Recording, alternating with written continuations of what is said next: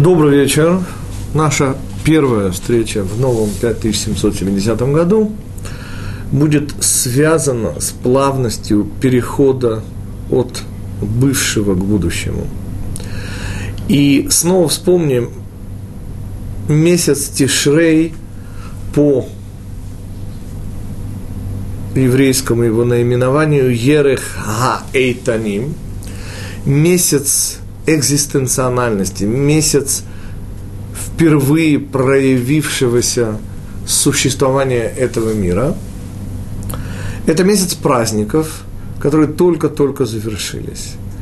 И, наверное, в этом смысле главная идея этих праздников не только принятие стратегических решений обо всем, что будет в текущем году, но и совершенно удивительная духовная подзарядка, уникальная тем, что следующее подобное будет только через год. И вот это дарование жизни на год, это дарование жизненной энергии на год. И что здесь чрезвычайно важно помнить? Объясняют мудрецы, что мы с вами к сожалению, не праведники, получаем еще один год жизни не вследствие собственных заслуг, а вследствие милосердия Всевышнего, Его веры в нас, на которой стоит весь этот мир.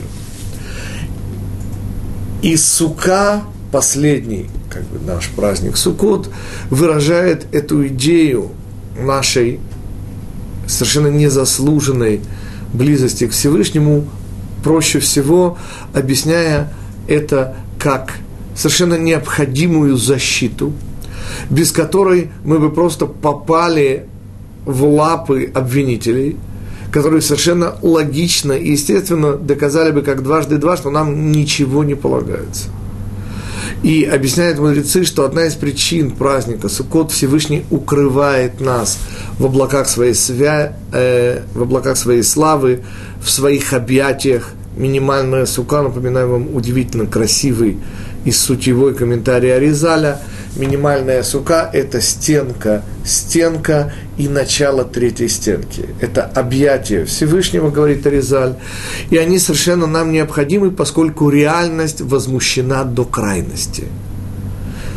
Тем, что мы практически не имея на то права, тем не менее получили еще год жизни – и вот эта возмущенная реальность, требующая немедленного восстановления справедливости и, не дай Бог, нашего убирания из этого мира, она нуждается в некоем, в кавычках, сдабривании. О чем идет речь? Это то, что мучит и мешает мне вот уже который год в нашей совершенно необычайно хорошей синагоге, где молятся очень уважаемые мной евреи. Год за годом происходит одна и та же, с моей точки зрения, величайшая ошибка. Самая великая молитва года, молитва запирания на Йом-Кипур, длится и длится и длится, и раввины нашей синагоги, они составляют более 50% тех, кто в ней молится, значительно больше 50%, среди которых присутствуют три э, судьи, очень-очень известных в Израиле. Судьи, тем не менее, продлевая и продлевая молитву, запирающую, совершенно оправданно, совершенно вынужденно и, извините, уже теперь неоправданно – первую обычную, в кавычках, молитву, вечернюю молитву на исходе Йом-Кипура произносят очень торопливо. И в чем проблема? С одной стороны, они абсолютно правы. Ведь, извините, после 25-часового поста мы не можем задерживать ни детей, ни жен, ни других родственников, и, следовательно, нельзя растягивать молитву но это настолько неприятно внутри, вслед за душевно-духовным подъемом, молитвой запирания, которую молились чувством, с толком, с расстановкой, вдруг барабанить молитву на обыденный день – фи, некрасиво. И вот здесь как бы и происходит та удивительно часто встречающаяся ошибка. Говорят мудрецы, что тот месяц, восьмой по счету, который начнется на следующей неделе, Мархешван, как и остальные названия месяцев, принесли их мудрецы из Вавилона, и они их принесли как значимые, объясняющие названия. Так вот, сказал мне один из моих учителей, Рав Йона Фодор, что Мархешван в корне арамейском своем означает шепчущий. А мудрецы объяснили, что это месяц, следующий за Тишеем, когда еще можно услышать шепот тех удивительных праздничных дней, суть которых э, и есть месяц Тишрей. Так вот, о чем идет речь? И мы начнем с Мидраша, который и объяснит нам, насколько необходим, необходим плавный переход сверху вниз. Потому что иначе альтернатива плавному переходу – это падение. Но, во-первых, картинка, визуализация, как сегодня любят говорить. Недельная глава дарования Туры, пятая глава, вторая книга, называется «Итро», завершается удивительнейшим запретом. Не строить маалот, ступеньки, к мизбеах, к жертвеннику. Почему? И ответ в одной строфе, он изумителен. Духовное восхождение не терпит резких движений.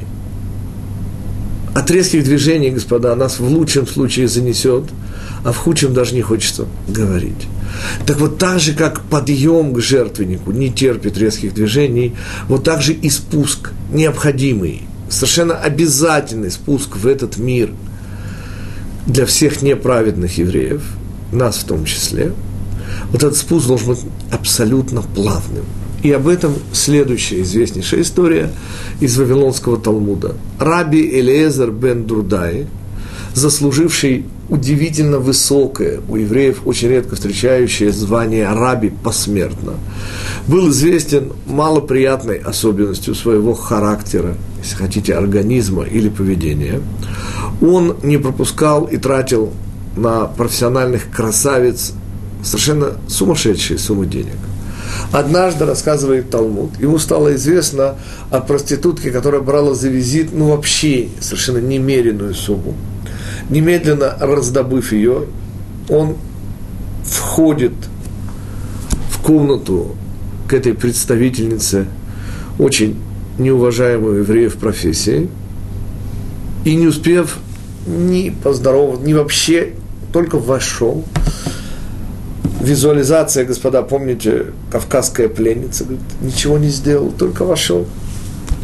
И слышит от профессиональной красавицы удивительные слова. Так же, как дыхание от произносимых мною слов никогда ко мне не вернется, так же и твое раскаяние, она называет его по имени, вовсе не будучи ему представленной, Элиезер бен Дурдай не будет принято небесами.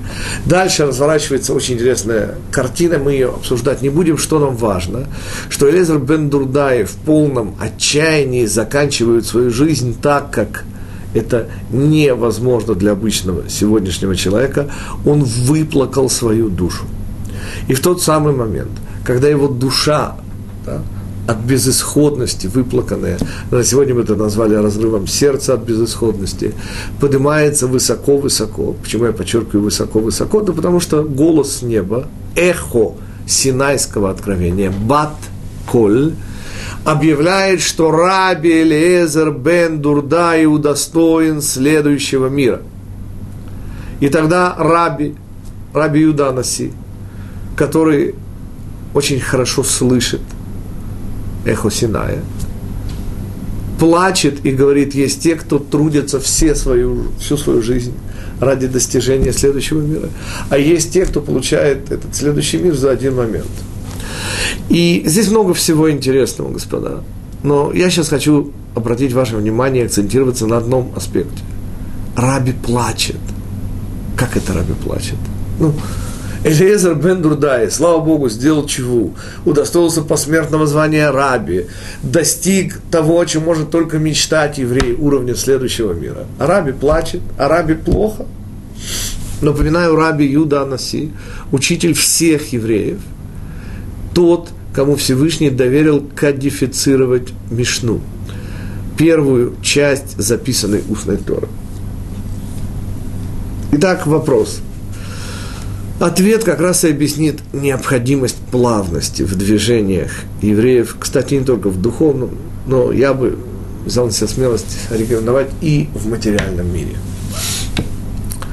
Это бессмертное правило, сформулированное Ильфом Петровым, вложенное в уста Остапа Бендера, торопиться следует только при ловле блох. Так вот, от чего Раби плачет? И объясняет Кабала, господа. Понимаете, все в этом мире компенсировано. И когда происходит удивительно высокий рывок на небо, то следует сразу признать, что он не обеспечен ничем. Вся жизнь Элиезера бен Дурдаи никоим образом на небо не вела. Следовательно, Элиезер бен Дурдай рвет причинно-следственную связь между своей жизнью и своей смертью, утверждает и достигает вот этого высочайшего духовного уровня, не оставив нам здесь внизу никаких способов повторить его подвиг. То есть, Каббала объясняет, что здесь наличие удивительно высокого достижения, которое вызывает в памяти книгу Йоны. Каким образом книга Йоны? Помните, мотив, движитель пророка Всевышнего, убегающего от Всевышнего в чем? В том, что Гоим Калим Хем Бичува. В том, что неевреям легко отказаться от того образа жизни, который они ведут, дорого они за это не берут, и ради спасения своей жизни, мы помним, город Ниневия чисто фигурально или внешне отказывается, получает прощение Всевышнего, но получает право силы зла предъявлять претензии к еврейскому народу, упрекая их в том, что они жестоковыны. А я напоминаю, господа, что за все в этом мире надо платить. Если вы хотите иметь, как говорит мой учитель Рав Мой Франк, большое лицо, то вам придется иметь очень-очень крепкую шею. Она же по-христиански «выя». Следующий шаг. Следующий шаг – картина здесь повторяется. Илиезер бен Дурдай достигает, господа, но, к сожалению, это настолько резкий рывок, это разрыв причинно-следственной связи, и за такие отрывы и разрывы следует платить. И от того плачет Раби – Потому что если речь идет о деле всей жизни, когда еврей понемножку, постепенно поднимается, то в этом случае мы видим наличие причинно-следственной связи. Разрыв же ее доступен только Всевышнему, и это и есть причина Йом-Кипура, когда Всевышний рвет причинно-следственную связь и, господа, напоминаю, вызывает возмущение реальности данным нам годом жизни, которую мы никак не заслужили. Но, простите, Всевышний обладает и способностью защитить нас. Праздник Суккот, как мы сказали. О чем же в данном случае идет речь? Господа, но праздник Суккот, как и все хорошее в этом мире, имеет обыкновение заканчиваться. И если мы с вами не праведники, а с горечью приходится это признавать, то Всевышний, значит, размыкает свои объятия, мы не способны унести уровень праздника Суккота, в этом весь смысл праздника Шмини Ацерет, к себе домой. Мы не способны подняться на тот уровень, который Яков явно выделил. Напоминаю, Яков после встречи с Исавом, это первая книга, пятикнижия, глава Вайшлах, если не ошибаюсь, восьмая по счету, Яков сразу после встречи с Исавом отправляется в Зайордание. Связь с уроком, который мы уже учили про два с половиной колена, Минаше, половина колена Гады Рувен. И Яков первым, совершая вот этот бросок навстречу будущему, или шаг навстречу Машеха, как я его называл, Яков строит там Сукот, я подчеркнул, но и Байт – и вот этот уровень дома, уровень праведника, уровень, где Всевышний всегда с тобой в повседневности, к сожалению, нам недоступен. А это значит, что объятия Всевышнего раз сжимаются, и мы оказываемся в руках у повседневности, и это падение бывает иногда настолько болезненным, что задним числом в кавычках, может быть, не стоило так высоко взбираться и так потрясающе молиться молитву на Ила, чтобы в конце барабанить обычные молитвы, почти не задумываясь. Итак, мы делаем важнейший вывод – Следующий месяц, который мы даст Бог, встретим на следующей неделе, Мархешван, это месяц, где еще слышен шепот, где если напрячь да, то еще можно вспомнить тот душевно-духовный подъем, почувствовать удивительное ощущение теплоты и близости, которое едва теплится, но тем не менее еще способно согревать. И в этом вся идея из-за которой мудрецы назвали месяц Мархишван месяцем шепота. Это тот самый месяц, и в этом задача наша послепраздничная, когда эти удивительные дни трепета, дни, следующие за ними, заполненные поисками, покупкой четырех видов, построением суки, которые совершенно не оставляют времени ни для чего обыденного – потом семь дней в объятиях Всевышнего и Симхестойры, праздник радости соединения со Всевышним через Тору, все эти вещи должны остаться с нами. И я хочу заглянуть вместе с вами, уважаемые наши ученики, в Кабалу достаточно простое, хотя и очень важное место. Называется оно в Кабале «Обратность сосудов и света». Собственно, о чем идет речь? Мы можем представить себе условно или модель, в которой высшей духовной точкой дня будет утренняя молитва, или, допустим, Шма Израиль, который мы произносим с полной концентрацией рано утром. Дальше – Дальше уместно вспомнить Вижницкого Рэбе, который как-то сказал своему хасиду, дело происходило в праздник Суккот. Рувен сказал ему, зайди в суку. Но Рэбе, я в суке, сказал опешивший Рувен. Нет, сказал Рэбе, ты в тарелке, Рувен, войди в суку. О чем мы? О том, что вслед за вот этим духовным подъемом молитвы Шма Исраэль, господа, следует обыденный завтрак. И давайте заглянем на секундочку в себя и не будем выскакивать с отвращением, как советует Вишневский, если я не ошибаюсь. Он как-то сказал, заглянул в себя и вышел с омерзением. Так вот мы не будем поступать по его рецепту и заглянем в себя, и что обнаружим? Что очень часто э, в завтраке уже очень тяжело обнаружить эту молитву Шмана Исраиля. И потому прямая рекомендация Капалы – попробовать протянуть капельку, совсем маленькую долю того воодушевления, с которым мы говорили Шма Исраэль, и сдабривать вот этой долей воодушевления, духовности, близости к Всевышнему свой завтрак.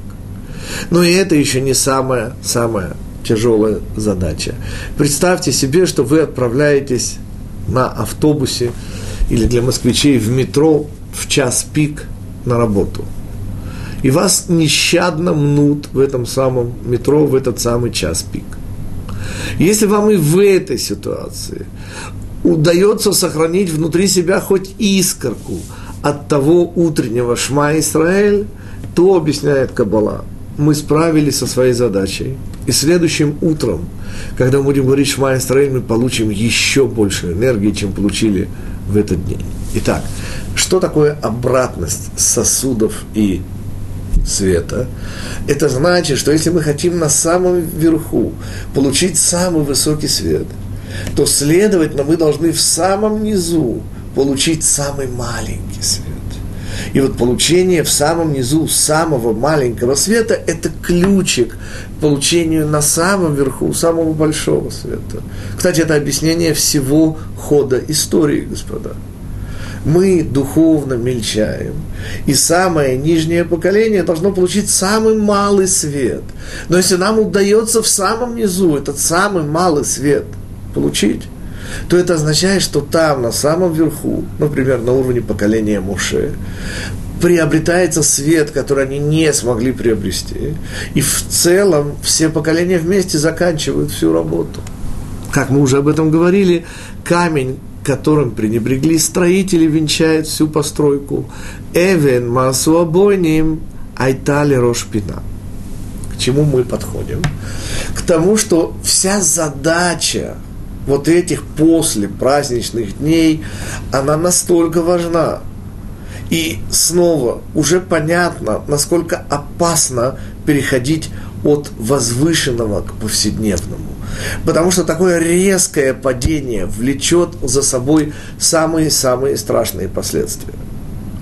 И главная задача дней наших сегодняшнего, вчерашнего и последующих, насколько это возможно, хотя бы до нового месяца Мархишвана, сохранить в себе вот эту удивительную воодушевленность, удивительную высоту бывших в Тишрее дней.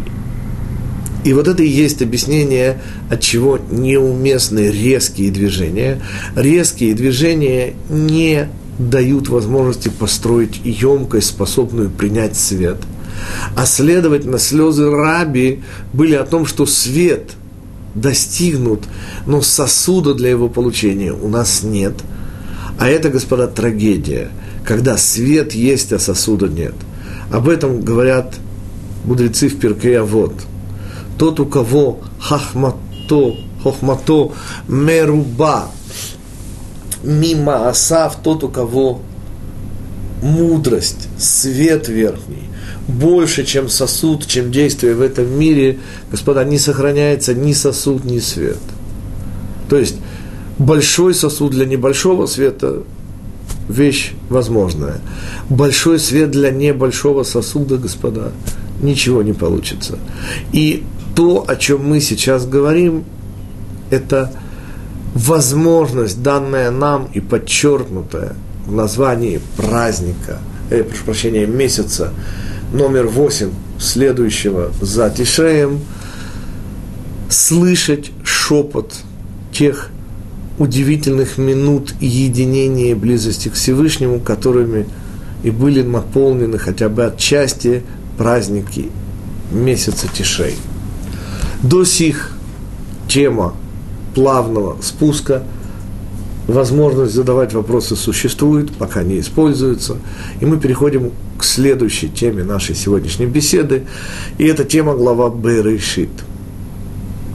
Эта глава всегда ставит в тупик не только множество тем, но и тем, что я позволю себе назвать, и это главное для нас с вами, не совершать ошибок.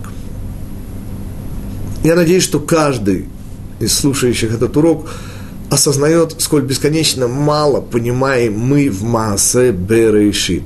В словах Берешит, Бара, Элоким, это Шамаем, это Арец, Арец, это Товавоу, Хошех Альпней Техом, Верух Элоким Мерахефет Альпней Хамаем. Вот эти первые слова Пятикнижия Моисеева, они настолько информационно загружены, что когда я на втором году нашей э, программы дистанционного обучения с трепетом после пяти раз прослушанных комментариев моего учителя Рава Мойши Франка приступаю к объяснению этих слов, то всякий раз, я надеюсь, что так говорили мне мои слушатели, так и я ощущаю от прикосновения к этим словам то, что ощущает человек, прикасаясь к бесконечному.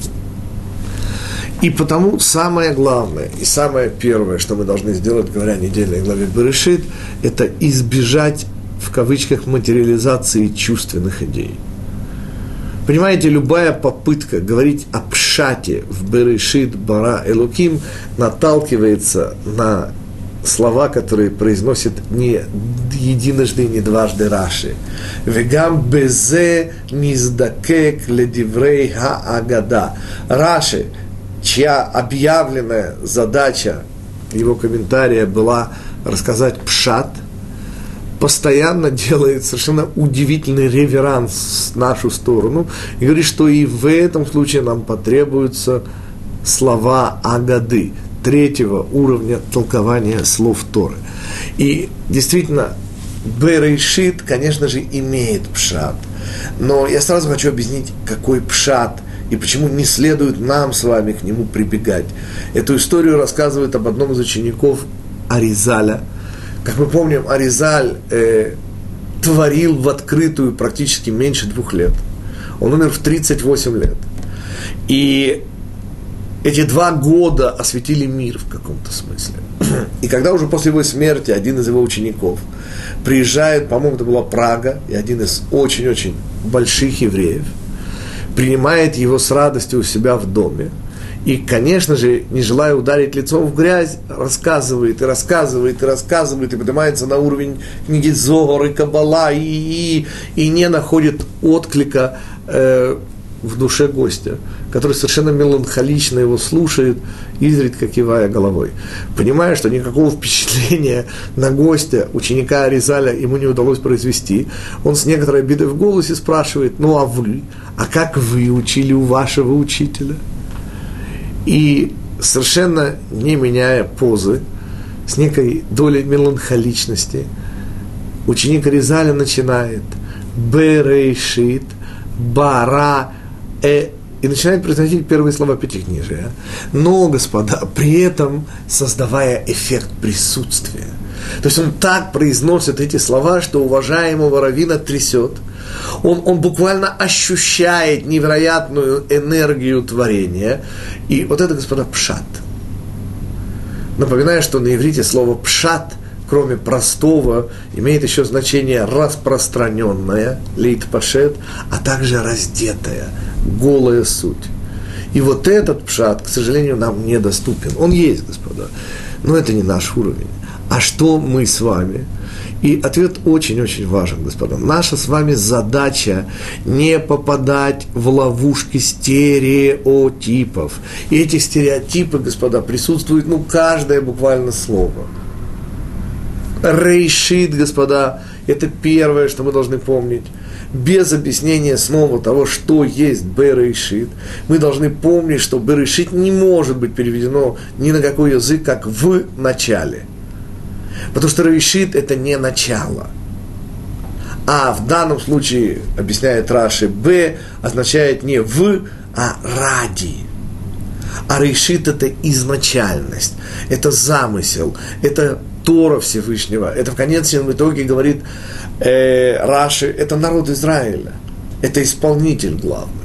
И вот ради реализации Торы, ради еврейского народа, ради всего, что замыслил Всевышний, и были сотворены небо и земля.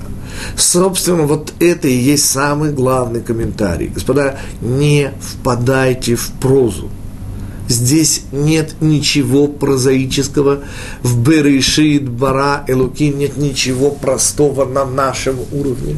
Здесь простота – это только раздетость сути, это эффект присутствия, который мог создать ученик Аризаля, имея учителем Рава Ицакалурия. И потому вся остальная часть нашего урока будет, конечно же, попытка разбить максимальное число стереотипов – Самый первый из них, чтобы укрепить его разбиение, господа, это не только не в начале, но, извините, решит это не начало. И об этом говорит сама Тора. А ну-ка давайте посмотрим. Б рейшит, ради рейшит, или цели всех целей, сотворил всесильный, или по-другому источник всех сил, Элоким, небо и землю. Господа, понятно, что слова небо и земля ну никак нельзя понять просто и душевно. Метод, который предлагает мой учитель и которым завершается на нашей программе juniversity.org, одноименный сайт. Так вот, на juniversity.org вы можете обнаружить курс, который называется «Семь дней творения». И ключик к пониманию здесь достаточно прост. Всевышний использует слова чей внутренний корень соответствует тому духовному корню, который и описывается Всевышним. Маленький пример слова «шамаим». По-русски небеса никакого возможности не дают для расшифровки. Но на иврите это очень просто. Шамаем имеет своим корнем шам. Шам – это там, отсюда и происходит русское там. Там – это значит не здесь. То есть Всевышний создает тамошнее, то есть верхнее, то, до чего надо дойти, через арец, корень рац, стремление. Эти слова могут быть переведены и так их переводит мой учитель, как цель и средство. И получается так, ради достижения цели всех целей или изначальности задуманного, что сделал Всевышний? Он разделил Рейшит на Шамаим и на Арец, потому что на уровне один человеку делать нечего. Мы начинаем только с уровня 2 и так далее.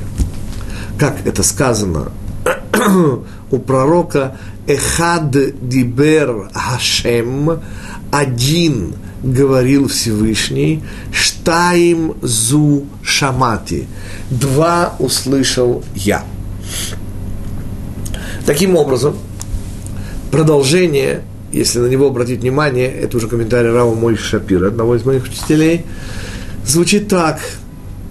Веха арец, а арец, страна, земля – устремление, айта тогу вавогу. И я хочу определить, господа, всего одно слово. А арец была. Теперь глагол была заставляет, господа, просто оцепенеть, потому что что значит была? Нет. Если мне Всевышний хочет дать определение арец, то он должен был сказать по-другому. Здесь была прошлое время, вары цайта. Простите, была прежде, чем что? Что значит была? И ответ, господа, изумителен. Господа, арец предшествует решит. И творение миров вовсе начинается с решит, говорит Рав Мойши Шапира. И нас прямым намеком отсылает Всевышний к чему? к тому, что повлекло за собой в конечном итоге материальное творение. Вот здесь Всевышний посылает нас учить Кабалу. Вот здесь Всевышний говорит нам, что арец, средство, предшествует цели. На вопрос, как это может быть, ответ элементарно, господа.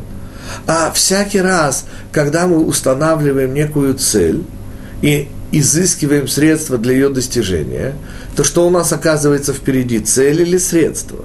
Ответ, естественно, когда мы реализуем, у нас сначала средства, и не всегда, далеко не всегда, увы, нам удается достичь цели. Так что всегда средство, оно неким образом предшествует цели.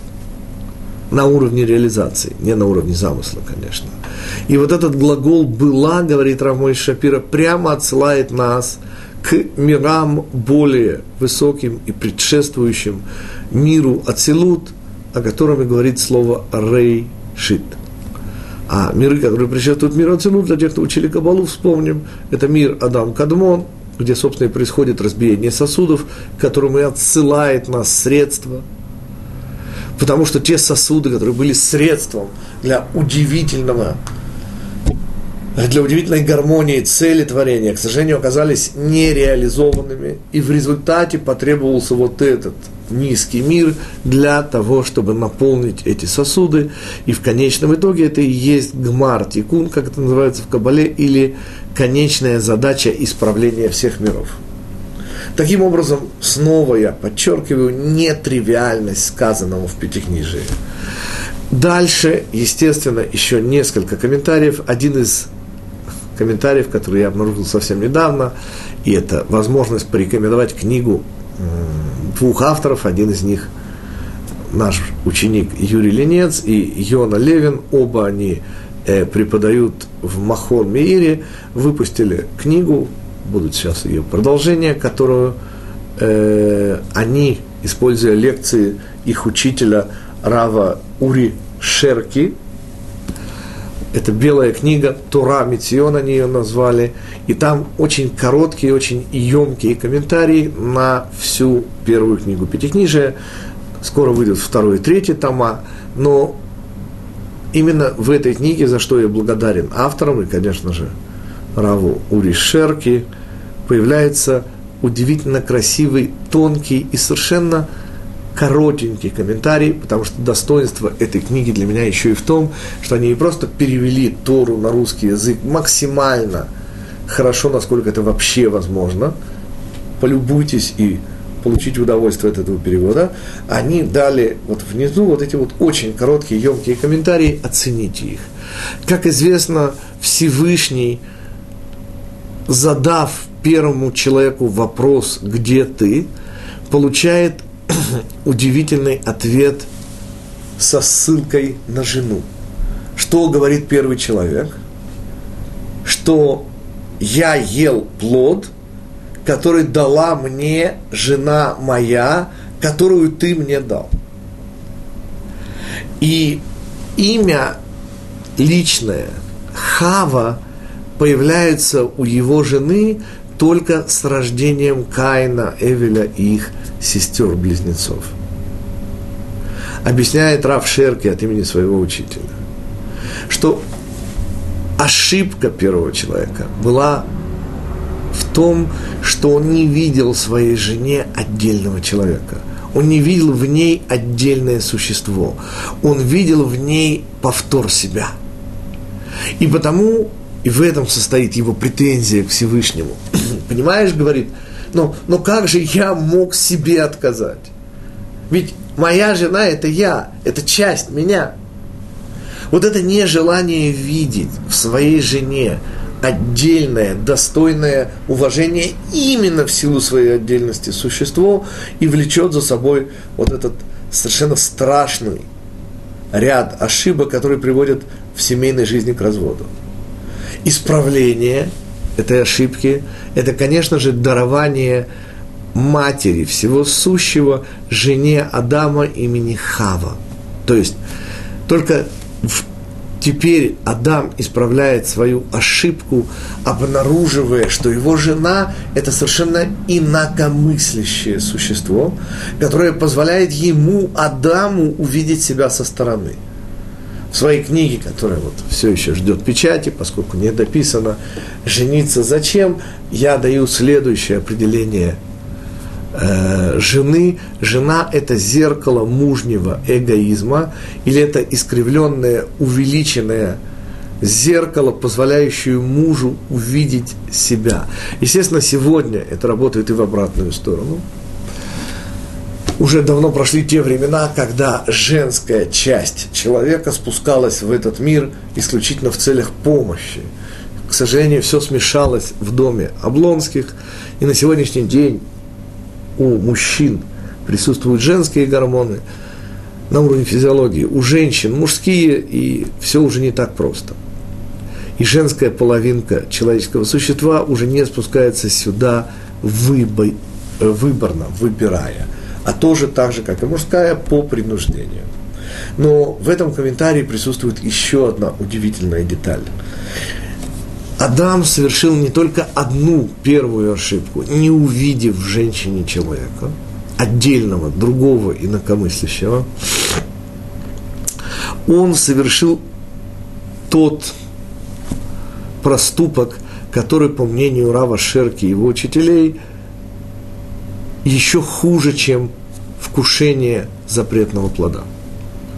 В чем вот это ухудшение ситуации? В том, что первый человек, защищаясь, говорит Всевышнему, которую ты мне дал. Господа, прямая реминисценция, разве сторож я брату моему? Помните знаменитейшие, важнейшие слова Каина – ведь ты Всевышний причина всех причин. Так я же только следствие. Я же ни при чем. Я же хотел как лучше. И это, к сожалению, самооправдание в кавычках мерзавцев во всех поколениях. Связано вот с этими первыми словами первого человека, которую ты мне дал. Ну, Всевышний, ну, какие же могут быть претензии? Ты мне дал жену, ну, я, естественно, то есть Всевышний ты виноват, а не я. Ты сделал меня. Ты... И вот здесь, господа, и есть то, ради чего мы приходим в этот мир, из-за чего мы с вами называемся иудеями. Понимаете, это черная неблагодарность, которую проявляет первый человек. Ведь это наша ошибка, это ошибка первого человека не увидеть, не увидеть в жене человека. Не понять, что есть другое мнение и оценить его. Это попытка передать ответственность на Всевышнего, сказав, что ты сделал нас такими. Непризнание собственной ошибки ведет к совершенно от... И вот в этом как бы большее. Ошибка – это вкусить плод, говорит Рав Ширки, но самое страшное – это неблагодарность. То есть отказ от ответственности приводит к самому страшному, к неблагодарности. И вот здесь маленькое лирическое отступление, господа. А что мы с вами можем дать Всевышнему? Ответ очевидный – ничего. Он же Всевышний. У него нет недостатков, господа. Так что мы можем ему дать? И ответ известен каждому родителю, господа. Благодарность. Просто благодарность. И мы с вами называемся иудеями, иудим, в силу Егуда. Апам оде Лашем.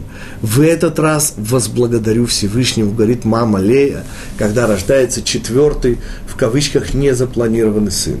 Ну, четыре жены, двенадцать ветвей Израиля, двенадцать поделить на четыре давало трех сыновей каждой из четырех мам.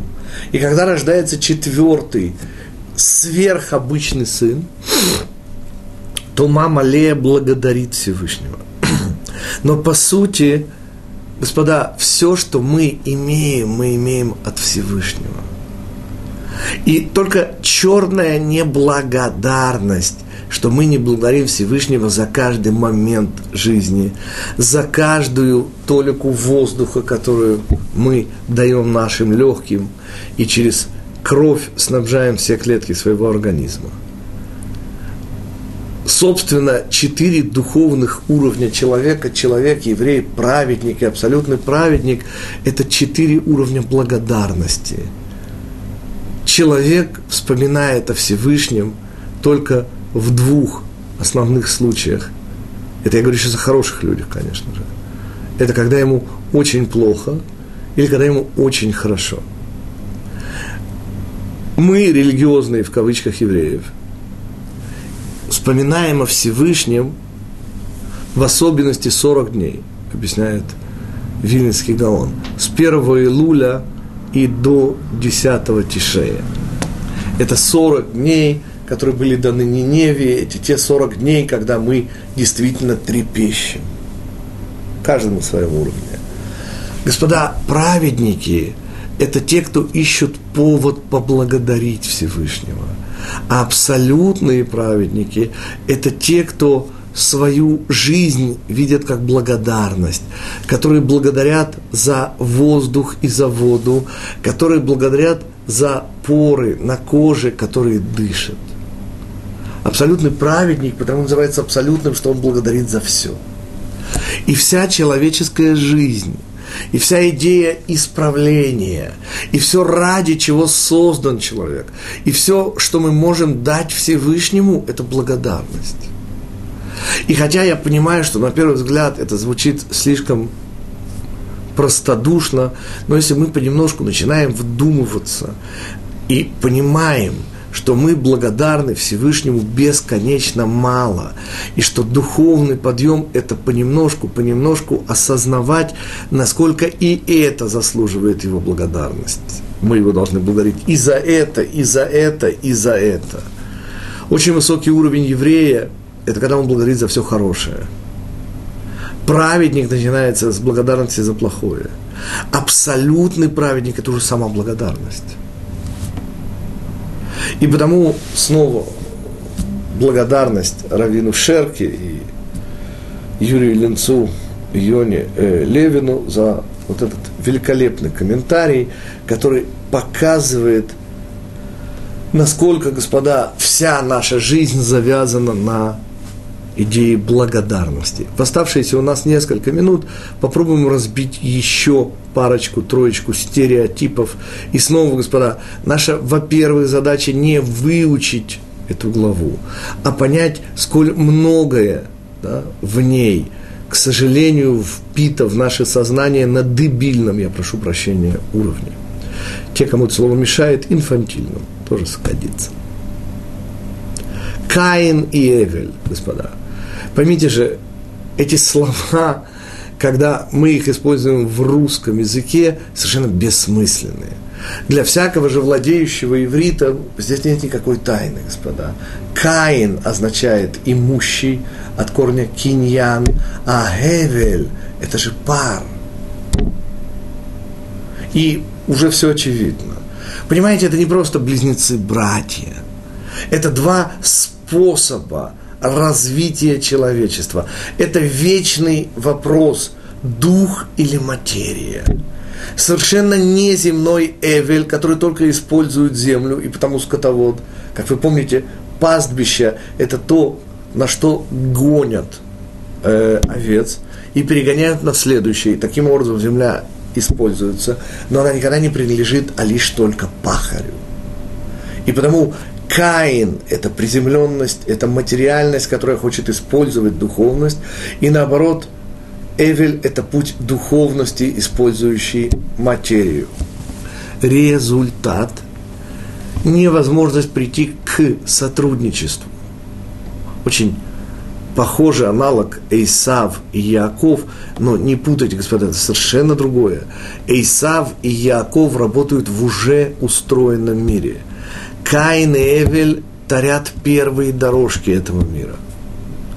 И, к сожалению, ни путь Каина, ни путь Эвеля ничего не дают. Оба они заканчиваются тупиком. И тогда Всевышний дает Адаму и Хаве третьего сына. Мы обычно его не замечаем. Его имя Шет. И это имя говорит само за себя всем знающим иврит. Это Лашон Таштит. Это первооснова бытия. Именно от Шета по прямой мужской линии происходит Ноах, через его жену Наама, ее имя, мы получаем гены Каина. И таким образом на сегодняшний день мы, по сути, все являемся потомками Шета с удивительной добавкой генов Каина. Несколько слов о генах Каина, господа. И это снова очередной раз напоминание того, что энергия не бывает плохой или хорошей. Энергия – это то, что мы с вами направляем и тем самым делаем созидательным или разрушительным. Дело в том, что гены Каина присутствуют у множества людей на земле, и слава Богу. Почему? Потому что гены Каина позволяют проливать кровь. И все еврейские мясники – а тем более хирурги, а тем более люди, которые работают, например, по обезвреживанию бомб и э, других всяких подрывных зарядов, все они несут в себя гены Каина. И без этих генов, к сожалению, мы просто не можем в этом мире, где едят животных, например. Напоминаю, господа, что то, что мы с вами едим животных, это авария. Это совершенно аварийный вариант. Я всегда это цепляю извиняюсь перед поклонниками его таланта, ни в коем мере не претендуя хоть на какую-нибудь нападку. Я очень люблю Бориса Леонидовича Пастернака, но свеча горела на столе, свеча горела, вызывает у меня совершенно не поэтический комментарий, отключили электричество. То есть само использование свечи в качестве источника света означает, что электричество отсутствует – Само то, что мы едим сегодня животных, означает, что мир находится на аварийном запасном пути. Почему? Да потому что в Пятикнижии в нашей главе прямо сказано, что Всевышний создал все растения. Для чего? Для того, чтобы люди и животные ели. И животные, господа, до потопа друг друга не ели. Так же, как и люди не ели животных. Земля рожала в таком изобилии всего, что только после потопа начинает действовать вот это проклятие, вот эта аварийность ситуации. И мы возвращаемся и повторяем, что ничего лишнего в творении нет. Ничего плохого Всевышний не замыслил. И даже гены Каина – вещь не просто востребованная, а та, без которой мы в этом мире существовать не можем. К сожалению, оборотная сторона, как говорят мудрецы Ситра, Ахра, это убийцы, это все возможные мерзавцы, использующие чужие жизни, не только жизни животных, но и человеческие, в своих узкоэгоистических целях. Еще один важнейший момент творения, господа, это вопрос времени. Напоминаю, что лишь на четвертый день творения создаются светила, и начинается счет времени, говорят мудрецы. Таким образом, лучше всего слово «день» переводить на русский язык как «раздел». Вот из этого дня один – появляется сначала разделение на две части, потом на три части, потом на четыре части.